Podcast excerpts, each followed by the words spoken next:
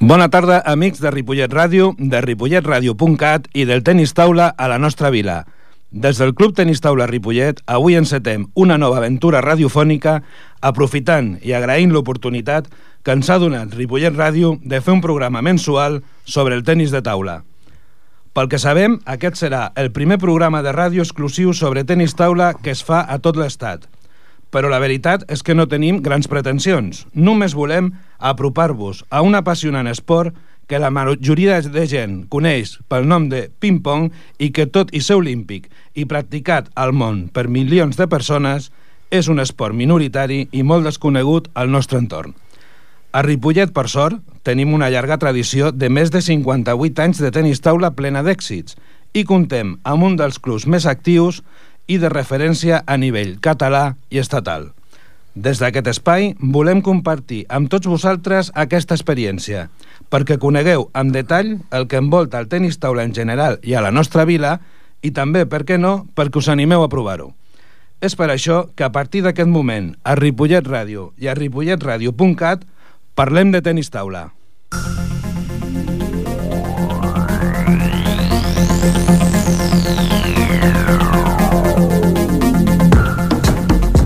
Avui és dimarts 18 de desembre, són les 7 i 12 minuts de la tarda i al primer Parlem de Tenis Taula us comentarem l'actualitat i les principals activitats del Club Tenis Taula Ripollet. Farem un repàs a com han començat la temporada els jugadors i els equips del club. Retrocedirem 60 anys en el temps per retrobar-nos amb els inicis del tenis taula a la nostra vila i conversarem sobre la situació actual del tenis taula a Catalunya amb la persona que en té més informació al respecte. Per acabar, us avançarem tot el que passarà al món del tenis taula a Ripollet des d'avui i fins al proper programa. Si esteu preparats, comencem. L'actualitat del Club Tenis Taula Ripollet. El passat 15 de setembre es va celebrar a les instal·lacions del Club Tenis Taula Ripollet, al Poliesportiu Municipal, el 20è Congrés Català d'Àrbitres de Tenis Taula. La trobada anual on els àrbitres catalans preparen la temporada. Va incloure en el programa d'enguany un torneig de tenis taula d'àrbitres, un dinar de germanor i la sessió plenària del Congrés. A finals de setembre van rebre a Ripollet la visita del Club Tenis Taula Ricani de la República Txeca. L'origen de la visita va ser la petició que ens va fer el club txec per disputar un encontre amistós internacional que vam acceptar amb molt de gust i amb molta il·lusió. Un autèntic ambient esportiu i de germanor va predominar durant tot el matí i els diferents encontres en funció del nivell dels jugadors van donar pas a un intercanvi de records entre els dos clubs a un petit refrigeri de comiat i a la invitació perquè els hi tornem la visita. A finals d'octubre es va celebrar al restaurant Castell de Santiga la ja tradicional gala del Club Tenis Taula Ripollet, amb més de 70 assistents i la presència del regidor d'Esports de Ripollet, el senyor Xavier Perenyarando, i el president de la Federació Catalana de Tenis Taula, el senyor Joan Arnau els assistents van poder gaudir d'una intensa vetllada on es va presentar els equips per la temporada 2012-13 i es van reconèixer els millors jugadors de la temporada anterior. També va ser guardonat amb una insígnia de plata del club el senyor José Antonio Porta per la seva intensa dedicació al club en els darrers anys diferents parlaments i actuacions van posar el colofó a una divertida i emotiva vetllada. Un any més, el 19.740 és el número de la loteria de Nadal del Club Tenis Taula Ripollet, que està a la venda des de ja fa unes setmanes en participacions de 3 euros. Des del club agraïm la col·laboració de tothom que ha participat i desitgem que la sort ens acompanyi el proper 22 de desembre. El passat dissabte 15 de desembre es va celebrar al CAR de Sant Cugat l'Assemblea Anual de la Federació Catalana de Tenis Taula, amb l'assistència del president del nostre club, en Romà López, com a membre de la mateixa. El nostre convidat d'avui potser ens donarà més detalls. El passat diumenge 16 de desembre, el Club Tenis Taula Ripollet es va sumar a les activitats solidàries amb la Marató de TV3 promogudes per l'Associació Espanyola contra el Càncer de Ripollet. Sota el lema Fes esport, vens el càncer, el Club Tenis Taula Ripollet va instal·lar davant el centre cultural el ja famós Robopong, amb el que tothom que va voler col·laborar va jugar una estona. Altres entitats ripolletenques, com l'Escola de Bàsquet Sant Gabriel i els Amics del Teatre, també es van sumar a la iniciativa i l'afluència de públic va ser constant durant tot el matí. Finalment, es va assolir una recaptació conjunta de 1.036 euros, que aniran destinats íntegrament a la lluita contra el càncer. A Ripollet Ràdio parlem de tennis taula.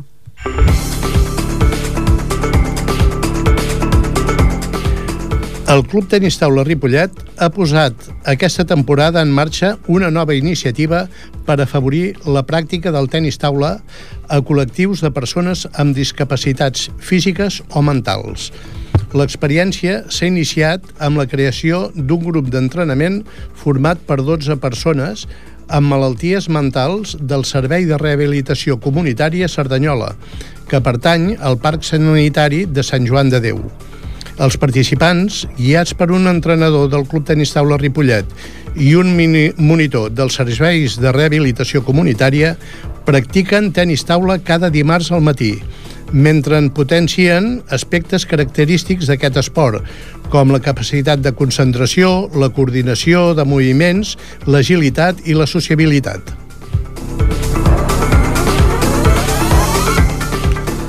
El Club Tenis Taula Ripollet és un dels clubs adherits al programa Ping-Pong per tothom promogut per la Federació Catalana de Tenis Taula amb l'objectiu de promocionar la pràctica del tenis taula entre els no federats. Dins d'aquest programa, el club organitza mensualment els anomenats Open Clubs Ping-Pong per tothom, oberts a qualsevol persona de qualsevol edat i nivell que vulgui competir sense haver d'estar federada. Aquesta temporada ja s'han celebrat a Ripollet quatre Open Clubs, amb un considerable èxit de participació. El proper es celebrarà al mes de gener i podeu conèixer la data concreta consultant la web pimpompertothom.com.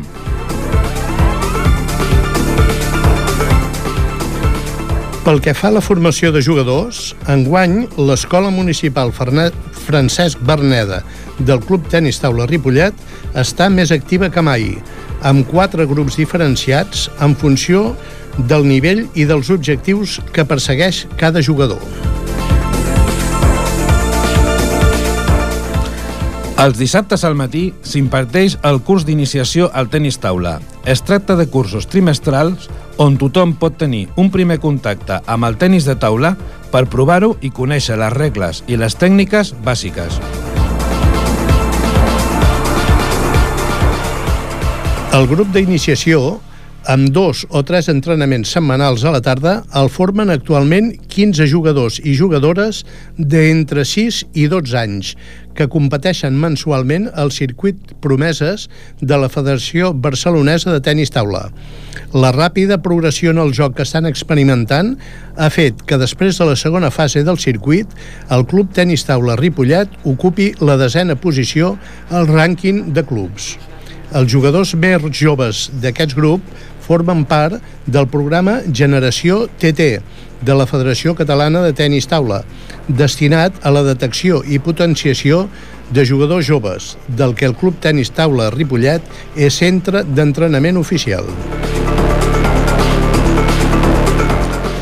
El grup de tecnificació, per la seva part, amb 3 o 4 entrenaments setmanals, el formen 17 jugadors d'entre 13 i 24 anys que són els jugadors de més nivell del club i que ja competeixen a nivell estatal i en alguns casos internacionals. El Club Tenis Taula Ripollet, com a centre de tecnificació de tenis taula de la Generalitat de Catalunya, té per objectiu formar jugadors d'alt nivell que puguin ampliar la seva formació al Centre d'Alt Rendiment de Sant Cugat del Vallès. Actualment, dues jugadores del Club Tenis Taula Ripollet estan dins l'òrbita del CAR de Sant Cugat. Júlia López entrena i estudia allà amb una beca de la Generalitat de Catalunya i de la Federació Catalana de Tenis de Taula, i Lídia Rico assisteix a les concentracions periòdiques del grup Promeses dins el programa Generació TT. La darrera concentració ha estat aquest passat dissabte 16 de desembre. Finalment, el grup d'adults el formen els 18 jugadors de més edat del club, que entrenen dues vegades per setmana per competir a nivell provincial i en alguns casos de lleure. Esteu escoltant Parlem de tenis taula. L'actualitat del Club Tenis Taula Ripollet. Pel que fa a la competició pròpiament dita, cal destacar els podis aconseguits fins al moment per Lídia Rico, que va quedar sotscampiona al torneig zonal classificatori per al Campionat d'Espanya Leví, per Anna Ibáñez, ter tercera al top català absolut i quarta al torneig zonal classificatori per al Campionat d'Espanya juvenil i per Júlia López, campiona al torneig nacional classificatori per al Campionat d'Espanya juvenil. També cal destacar la classificació per al torneig estatal que es celebrarà a Valladolid el proper mes de febrer de Gemma Costa, Ana Ibáñez, Berta López, Júlia López, Raúl Porta, Lídia Rico i Cristina Vico.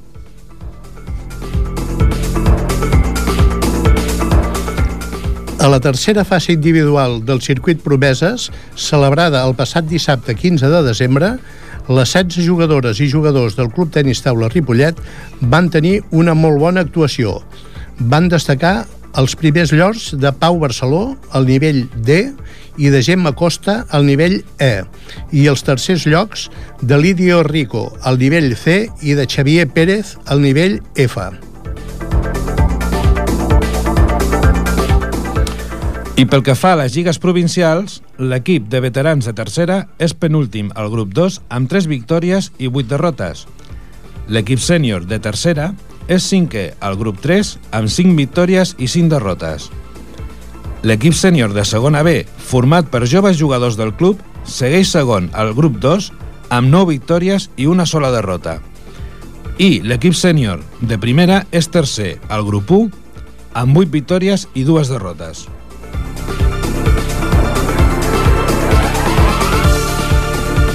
I finalment, les noies de divisió d'honor femenina, Ana Ibáñez, Berta López, Júlia López i Cristina Vico ocupen la quarta posició al grup segon amb 4 victòries i 3 derrotes i finalitzen la primera volta empatades amb els equips de la zona d'ascens a la màxima categoria estatal.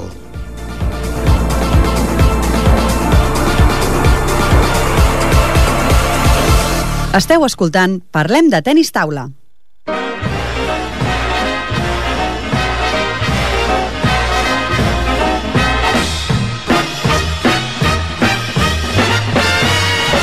...60 anys fent tenis taula. I en la melodia de Yesterday encetem la secció 60 anys fent tenis taula, en la que en Ramon Argenter ens endinsarà en la història del tenis taula en general i a la nostra vila a mida que n'anem avançant cap al 60 aniversari del Club Tenis Taula Ripollet, que es celebrarà el proper any 2014. Bona tarda, Ramon. De Bona... què ens parlaràs en aquesta secció?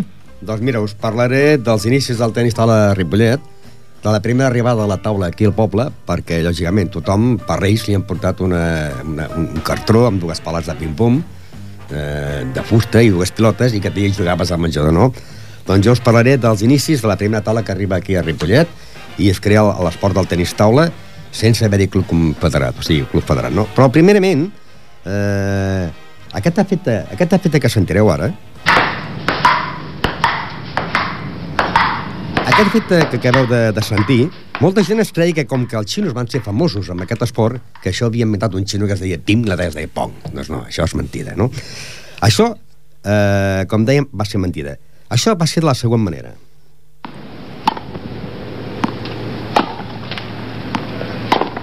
Fa molts anys, a Anglaterra, concretament a Londres, en un club de tennis es disputava la final del torneig social de l'entitat, amb les finals femenines i masculines, són aquelles finals on encara els homes anaven amb pantalons llargs. De sobte,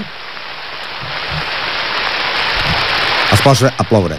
La, eh, la pluja final de sobte doncs es posa a ploure i els jugadors els, i els socis es refugen davant de la sala d'estar pa, esperant que pari i la cosa no, no deixa de parar. Al no, al no parar, doncs, mentre que s'espera que pari i se segui la pista, al local social els jugadors es posen a jugar a, a tennis sobre una taula de billar.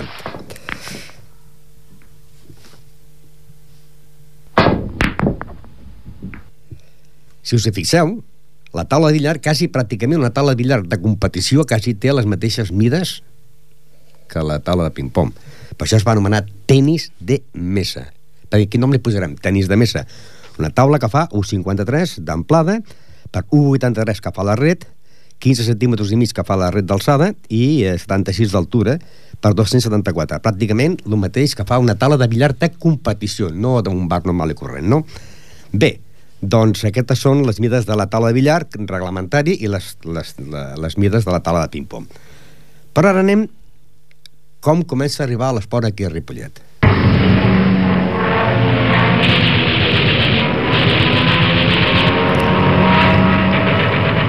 Durant la Guerra Civil del nostre país, l'edifici del centre parroquial, una bomba d'arriba a la taulada i part de l'interior de la casa, del cine i de l'escenari del teatre.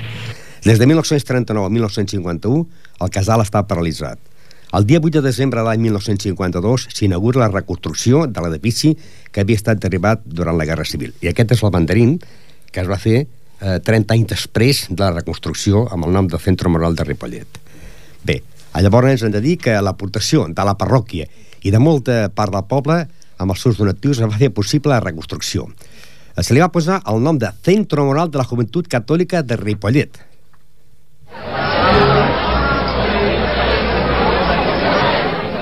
En aquest any a Ripollet érem 3.736 habitants. A sobre el marc del casal, eh, que era alternat, es va construir una sala on es va instal·lar una taula de ping-pong i més endavant una taula de billard.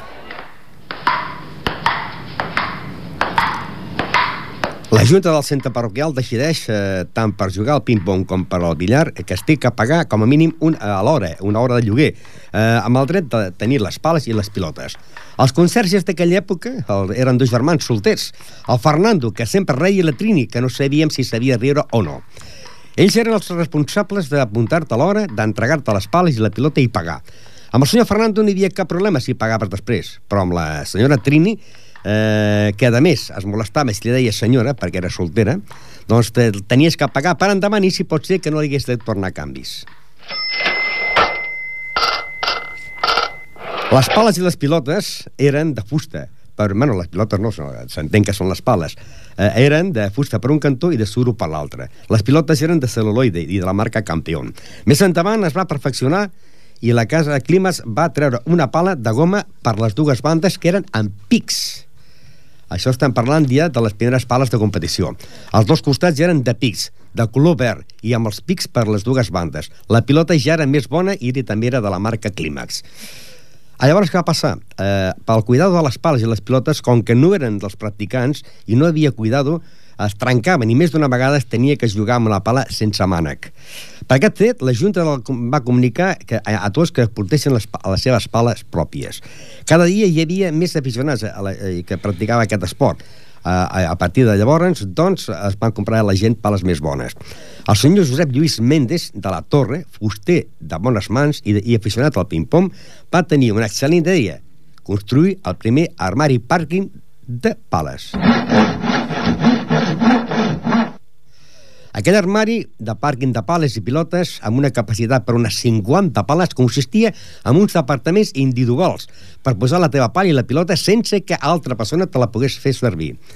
Qui volia aquest servei tenia que pagar un lloguer uh, de pàrquing que era eh, un tant cada any, pagant cada mes la, uh, aquest, aquest armari de pàrquings i llavors aquí doncs eh, es van apuntar, es va omplir l'armari ple de 50 gent de, que van posar les pales i eh, va ser la primer armari dedicat, podríem dir, pàrquing de pales. Encara no hi havia club. Això era secció del centre parroquial de Ripollet. Hem de dir que el primer, aquest fos el primer capítol. El segon capítol us parlaríem dels primers campionats socials. Sempre estem parlant d'encara sense la intervenció del Club Tenista de Ripollet. Eh? Gràcies, Ramon.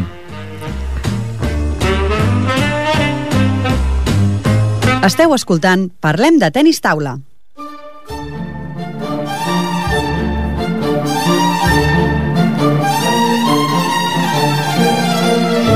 La tertúlia.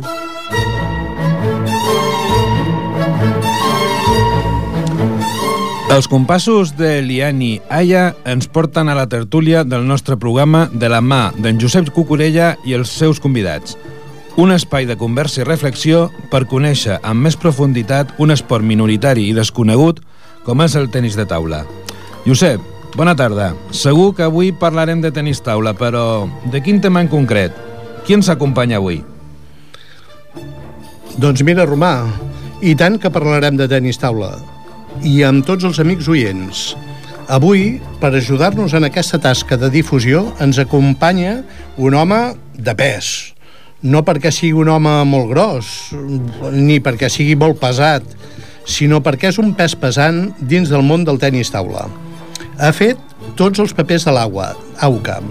Ha estat jugador, entrenador, directiu, ha estat l'expresident del Club Tenis Taula Ripollet i al marge de la seva activitat vinculada al món del tenis taula, és biòleg i professor i director de l'Institut de Secundària del CAR de Sant Cugat i és també l'actual president de la Federació Catalana de Tenis Taula, però sobretot és un entusiasta d'aquest esport.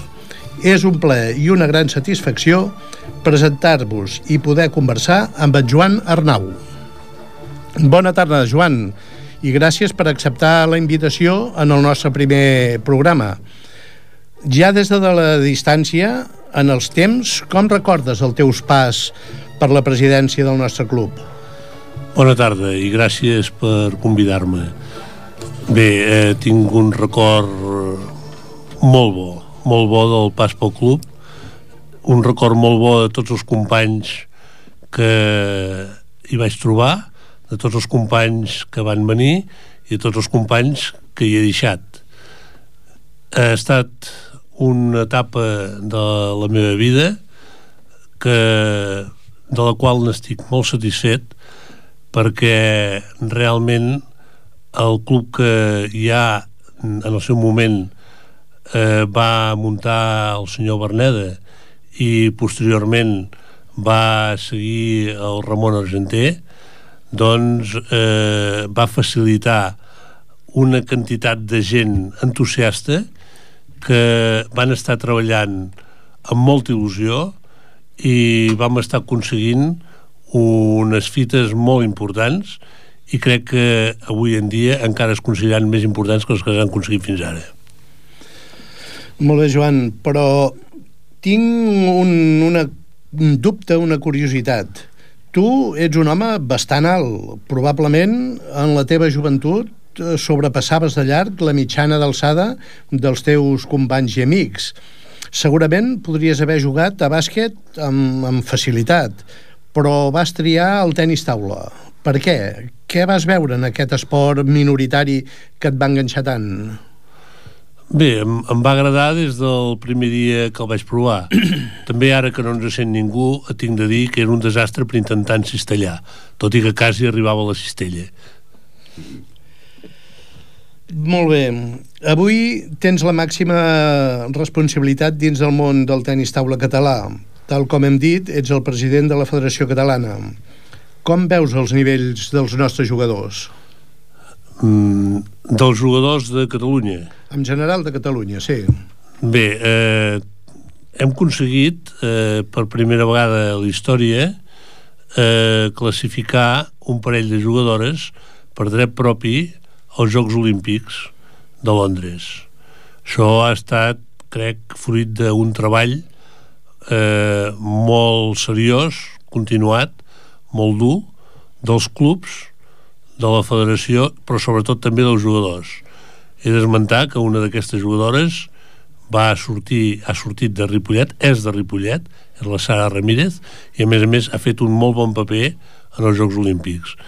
A part d'això, hem de destacar la medalla de plata aconseguida pel Jordi Morales, que eh, en el tenis taula adaptat, a la prova de dobles, va aconseguir aquesta medalla.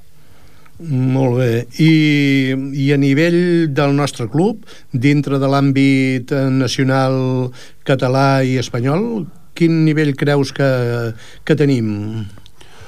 El club, el Club Tenis Taula Ripollet, penso que és una de les millors escoles de tenis taula que tenim a l'estat espanyol i per tant també a Catalunya. Això ha estat així ja tradicionalment eh, des de fa una pila d'anys i la prova està en que quan era classificatori en els campionats d'Espanya recordo des dels campionats d'Espanya de Segovia no s'ha deixat d'anar al campionats d'Espanya cap any i a més a més hem de dir que pràcticament cada any del Campionat d'Espanya s'ha tornat amb un bon nombre de medalles. És a dir, que si féssim una comparativa amb altres comunitats autònomes, estaríem per sobre? Estaríem un nivell similar? A nivell de nombre de clubs a les més altes categories, a les lligues nacionals, som eh, a la comunitat autònoma, la federació territorial, que té un nombre més alt de clubs. A nivell de la qualitat, a nivell de qualitat mitjana, jo també diria que en aquests moments estem tornant a ser la primera federació territorial. Molt bé.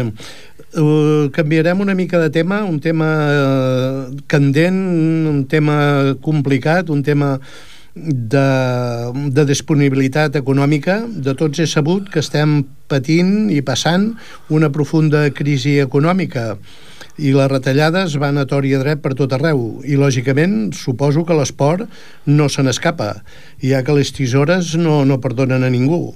Aquestes tisorades afecten molt a l'activitat regular de, de la federació? Certament, afecten a l'activitat regular de la federació perquè, per dir-vos que a nivell de pressupost, eh, malgrat que tenim pràcticament un 60% de recursos propis de, del pressupost, eh, l'altre 40% que ens arriba via subvenció ha tingut una retallada eh, en els dos darrers anys del 21% i ens han anunciat que per aquest any com a mínim hi haurà una retallada del 20% més això vol dir que en 3 anys tindrem una retallada d'un 41%. Tot i això, us he de dir que no som la federació que ha patit les retallades més grans. Les retallades, eh, en aquests moments, les estan fent també en funció de la manera de treballar de cada federació. I hi ha hagut federacions que han tingut eh, més d'un 12% més de retallada que nosaltres i nosaltres som dels que hem tingut menys retallades. També és cert que som dels que tenim un pressupost més baix. Déu nhi ens esperen doncs, uns temps una mica complicats. Caldrà treballar de valent i, i fer encajes de bolillos, com es diu vulgarment, per, perquè surtin els números. Des de la Federació Catalana, com es valora aquest treball que, malgrat les dificultats, estan fent els clubs en, en la formació de, dels jugadors? Bé, eh, he de dir aquí que la federació ha tingut aquestes retallades que us he esmentat, però el més greu de tot és que els clubs, la retallada que han tingut ha sigut del 100%. I això s'ha de dir. Perquè mm, a nivell polític, eh, aquí a Catalunya s'està molt orgullós de realment la xarxa de clubs que existeix, no només de tenis taula, sinó de tots els esports. Val? Però el que sí és cert és que eh, pràcticament el que eren subvencions a club en els dos darrers anys han passat a ser eh, zero. Evidentment això afecta molt els clubs perquè especialment en esports com el nostre és molt difícil aconseguir eh, ingressos propis. És molt difícil. Hem de tenir molta imaginació i tot i això, doncs en aquests moments sabeu vosaltres que a nivell d'esponsorització, tal com estan les empreses, això és un tema també altament difícil i pràcticament els ingressos venen pels serveis que es poden oferir.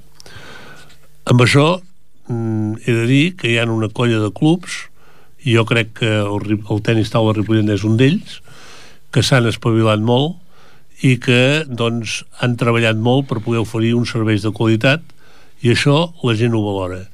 I la gent, si rep uns serveis de qualitat, no diria que estigui contenta de pagar, perquè de pagar no està ningú content, però, evidentment, eh, quan se li demana col·laboració, entén que hi ha d'haver aquesta col·laboració, doncs perquè han d'haver-hi també uns professionals que donguin aquest servei de qualitat. Realment, eh, els que estem aquí a la taula eh, podem donar fe de les dificultats que tenim el, els clubs i concretament el nostre, que és el que, el que coneixem, i donem fe d'aquestes paraules. Voldria saber també, nosaltres des del Club Tenis Taula Ripollet fem una tasca que creiem que és molt important en el sentit d'aquesta formació de, de jugadors, per anar-los formant per intentar doncs, arribar al màxim nivell. Per altra banda, cal recordar que nosaltres som un centre de tecnificació de la pròpia Federació Catalana de Tenis Taula, i d'alguna manera tenim l'obligació quasi de, de donar-los una base tècnica suficient per poder incorporar-se al, al centre d'alt rendiment per a partir d'aquí ja eh, formar-los eh, pròpiament al CAR per l'alta competició. Realment arriben al CAR ben preparats aquest jugador? En termes generals, els clubs aconseguim els objectius previstos? Eh, evidentment, mm, sempre intentem que la formació amb la que arriben en el CAR doncs sigui millor cada vegada, no? Eh, de tota manera, mm, el que també s'ha de tenir molt clar és que eh, quan tu entrenes en un club doncs has de tenir eh, cura de tota la gent que hi entrena. I per tant en aquí tens diversos nivells diferents. I això no és gens fàcil L'avantatge que té el CAR sobre els clubs i els centres de tecnificació i les escoles de generació TT és que els jugadors que hi han tots tenen un nivell eh, no igual però més proper. I per tant mm, treballar amb un nivell més similar doncs sempre és una cosa eh, diríem que eh, pot ser, no diré més fàcil però pot ser més assequible Eh, la veritat és que des de fa anys el Club Tenis Taula Ripollet sempre ha produït jugadors i jugadores, especialment jugadores, que eh, han anat al centre d'alt rendiment de Sant Cugat. I a veure, han anat al centre d'alt rendiment de Sant Cugat per selecció. O sigui, al centre d'alt rendiment de Sant Cugat no hi va qui vol, hi va qui pot. I qui pot perquè és seleccionat. I és seleccionat per una comissió formada bàsicament pel director tècnic de la federació i després ha de passar unes proves psicològiques, mèdiques, eh, etc i es fa doncs, eh, les entrevistes amb la família també per veure aviam quin nivell de disponibilitat hi ha, quin entorn familiar té l'esportista perquè no, no cal eh, dir que la vida al centre d'alt rendiment per uns nois o noies d'aquesta edat és dura, és molt dura evidentment és molt formativa però és molt dura i han de saber doncs eh, aguantar aquest, eh, aquest nivell d'estrès que se'ls hi posa, aquest nivell d'exigència. I, evidentment, han de donar uns resultats també, però si no donen uns resultats, doncs senzillament llavors es canvia i en ve un altre. Amb aquest aspecte formatiu, eh, fa un parell d'anys aproximadament, des de la federació es va engegar un programa de captació de nens i nenes on, lògicament, el Club Tenis Taula Ripollet també hi està compromès, que es va anomenar Generació 2000, avui Generació TT. Projecte que, com hem dit, el nostre club hi participa activament, l'objectiu del qual és la promoció i la formació tècnica en aquest esport. Uh, quants nens i nenes mou en general el programa? No, no el Club Tenis Taula Ripollet, sinó el programa pròpiament de la federació. Uh, el programa mou entre 120 i 150 jugadors que estiguin realment dintre del marge d'edat que comprèn Generació TT. Però, mm, com que el marge d'edat són eh, bàsicament 3 anys, eh, els que han passat per aquest programa hi continuen. I llavors si comptéssim tots probablement ens en podríem anar sobre els 200-250 Eh, una de les idees bàsiques eh, que va tenir el, el director tècnic per proposar aquest programa evidentment va ser el d'aconseguir la formació de jugadors. Però sobretot sobretot eh, la intenció de la federació és aconseguir de consolidar una mentalitat en els clubs de que més que els resultats de les lligues de divisió nacional, el que és important és que la Federació Catalana disposem d'un nombre de clubs que dintre de la seva filosofia estigui la de tenir una estructura potent de formació de jugadors, perquè aquest és el nostre futur. Mm? Llavors, això pensem que ho hem aconseguit. En aquests moments tenim 19 clubs dintre del programa. Van poder entrar en el marge de dos anys tots els que ho van demanar, però ara també, possiblement, n'hi hagin alguns que en surtin. Els que no compleixin, doncs, els barems i els resultats esperats. Molt bé, molt bé. És eh, una de les preguntes que volia fer, ja me l'has contestat, que era la quantitat de clubs que es havien implicat en el projecte.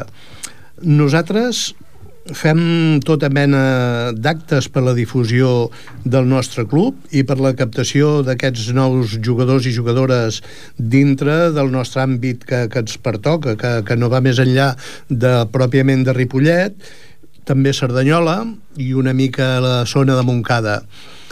Quan hem començat la conversa, tu has comentat el que et va fer decidir pel tenis taula, però com, quina crida podrien fer els nens i nenes, pares, mares, perquè s'interessessin pel nostre esport? Quins valors diferencials, segons el teu criteri, té el tenis taula? El tenis taula és un esport complex, no és fàcil. No és fàcil i això ho podeu comprovar veient que a unes certes edats és difícil posar la pilota sobre la taula. Eh, valors que té?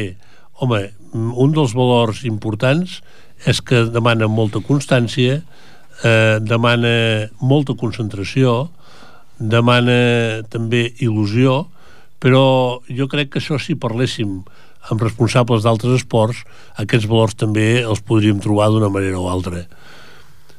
Jo crec que bàsicament això. Després hi ha un altre aspecte. El tenis taula és un esport que enfronta dues persones i aquestes dues persones estan molt a prop una de l'altra. És a dir, estan separades bàsicament per la distància de la taula. I hem parlat que la taula té... Doncs, 2,74. 2,74, perfecte. Eh, doncs parlem que aquesta gent està en una distància de 3, 4, 5, 6 metres, no? Depèn de com juguin. Per tant, tens una confrontació entre dues persones doncs, a una distància mm, diríem molt reduïda i a més a més doncs eh, has de saber jugar has de saber practicar l'esport doncs eh, amb una amb una capacitat de eh, amagar les teves sensacions. Per què? Perquè si demostres les teves sensacions al contrari, l'estàs ajudant. I això no és tan fàcil de fer-ho. I això és una de les coses que també intentem ensenyar als jugadors. No?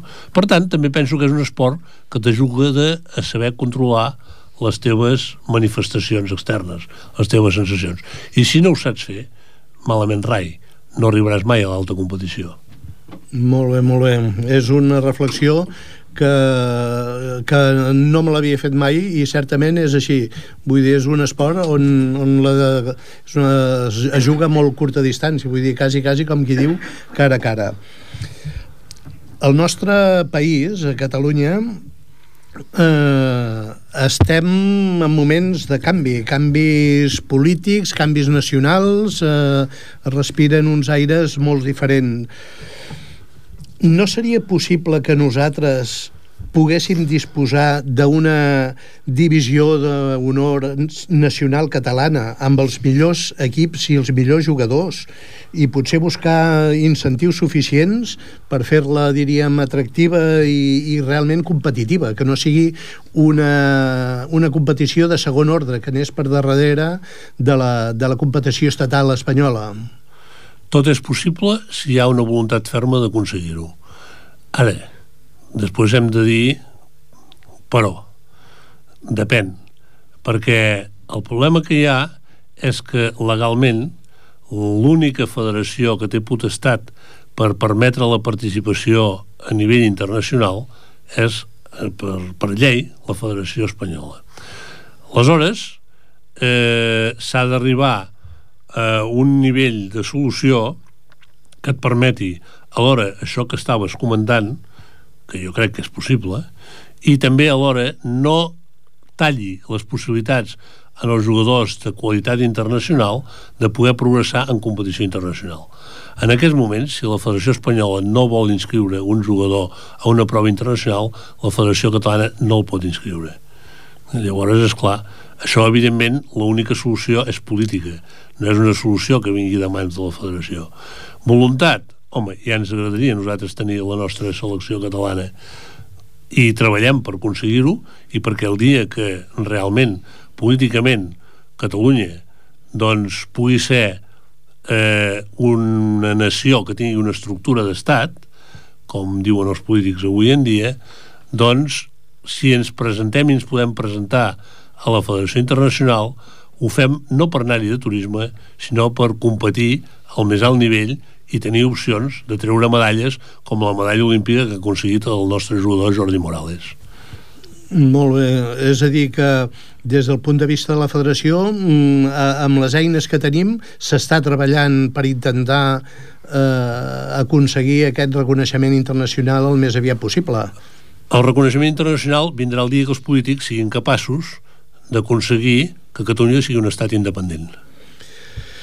Molt bé, Joan eh, som conscients que ens hem deixat moltes coses al tinter. Eh, la teva conversa dona per, per moltes preguntes i moltes sàvies respostes. Per altra banda, ha estat un plaer conversar amb tu i esperem que, que aquesta passió que tens pel tenis taula, aquesta dedicació, sigui compartida pels nostres oients. Eh, en qualsevol cas, nosaltres, els que estem aquí a la taula, ja ho fem no ens queda més que donar-te les gràcies per la teva presència en aquest primer programa nostre. Parlem de tenis taula i, i ja saps que aquí tens casa teva. Moltes gràcies i animeu-vos a tots a practicar aquest esport que no us n'arrepentireu. Gràcies, Joan.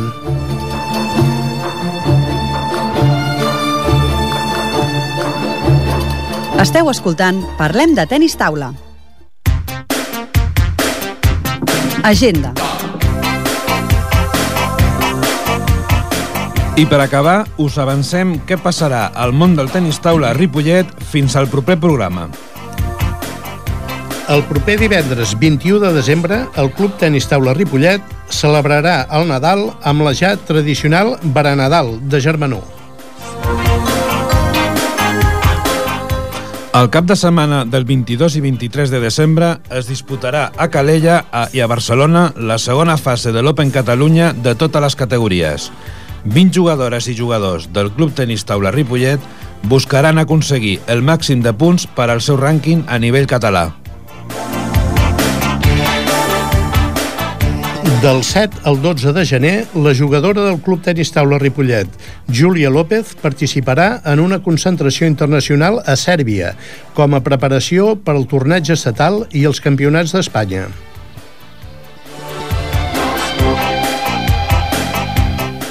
El dissabte 12 de gener, el Club Tenis Taula Ripollet començarà un nou curs trimestral d'iniciació al tenis taula.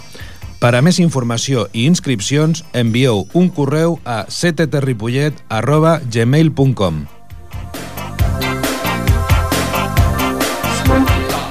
Aquest mateix dissabte es celebrarà la quarta fase individual del circuit Promeses, que al mateix temps és campionat de Barcelona d'edats. Estem pendents de l'actualització del rànquing del circuit per saber quants jugadors del Club Tenis Taula Ripollet es classificaran per disputar-la.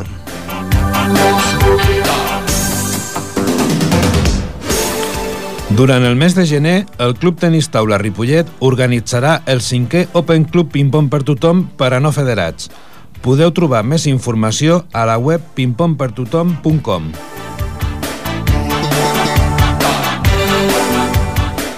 Els equips de Cartagena i Santa Eulària de visitaran durant el mes de gener la nostra vila per enfrontar-se al Club Tenis Taula Ripollet a la Lliga de Divisió d'Honor Femenina, concretament els dies 12 i 26 de gener, respectivament.